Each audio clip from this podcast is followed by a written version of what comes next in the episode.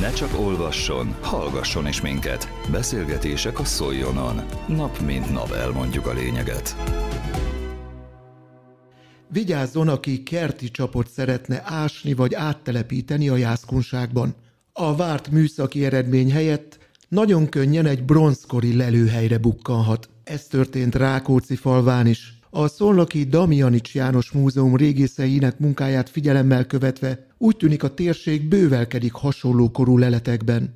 Hogy ez valóban így van-e, arról Nagy Fanni régészt kérdeztük. A késő bronzkor, illetve az egész bronzkor az mindig kiemelt figyelmet kapott Szolnok megyében. Részben azért is, mert nagyon jó bronzkori lelőhelyeink vannak. Ugye a középső bronzkorban itt vannak Szolnok megyében ezek az úgynevezett teltelepülések, amik ezek a rétegzett, több száz évig lakott települések, ilyen tószeg, lapos halom, ami kevesen tudják, de gyakorlatilag világhírű a, a régész szakmában.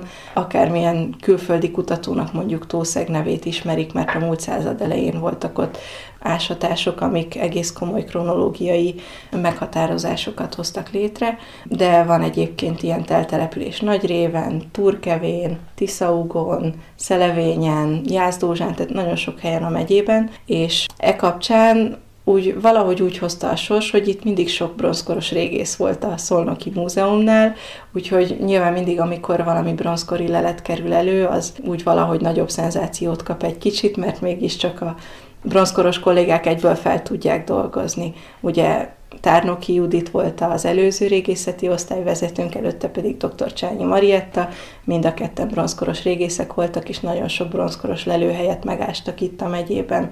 Úgyhogy én azt mondanám, hogy középső bronzkori lelőhely nagyon sok van a megyében, és hát igazából késő bronzkori is, és sokszor ezeknek a középső bronzkori lelőhelyeknek a közelében vannak ezek a késő bronzkori lelőhelyek.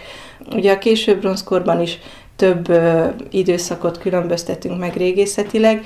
Ezek a leletek, amit Rákóczi falván találtunk, a késő bronzkor elejéről származnak, viszont a késő bronzkor végén van megint egy ilyen ö, különleges folyamat, ami már elég sok ilyen ö, hírt okozott, hogy, hogy nagy szenzációt keltett. Ugye vannak az úgynevezett késő bronzkori kincsek, vagy depók, amikor ugye vagy csak bronz tárgyakat, vagy bronz és aranytárgyakat tartalmazó nagy kincsek kerülnek elő, és ez pedig kifejezetten a késő bronzkorban jellemző. Úgyhogy ez lehet az oka, hogy sokszor a hírekbe kerül, hogy mondjuk késő bronzkori leleteket találunk, mert az megint egy nagy különlegesség ilyen késő bronzkori depót találni, és Szolnok megyében egész sok ilyen késő bronzkori kincsleletünk van. Ehhez hasonló korú leletek, mint a Rákóczi falvi, tehát ez a késő bronzkor első szakasza, ez a halomsíros kultúra, Ilyen lelőhely annyira sok szerintem nincsen, van a Jásságban, van ugye Rákóczi falván vannak hasonló korúak, akkor Kengyel környékén, amit Malipeti kollégám publikált le, úgyhogy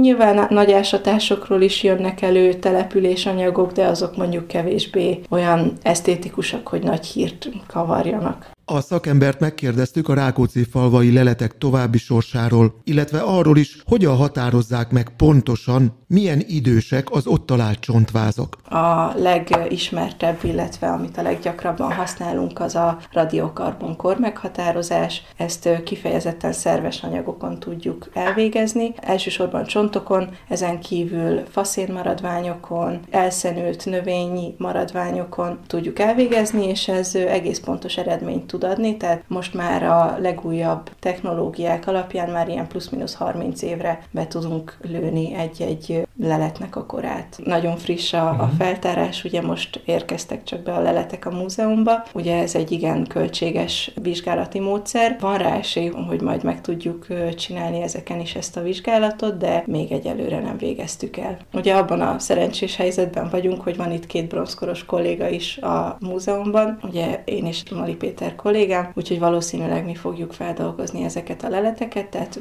tudományos publikációra fognak kerülni. Alapvetően ők úgymond ilyen átlagos késő bronzkori sírok, tehát nem olyan kifejezetten kiemelkedők, de teljesen beleillenek abba a képbe, hogy ezek a korabeli sírok hogy néznek ki. Közélet, politika, bulvár. A lényeg írásban és most már szóban is. Szóljon a szavak erejével!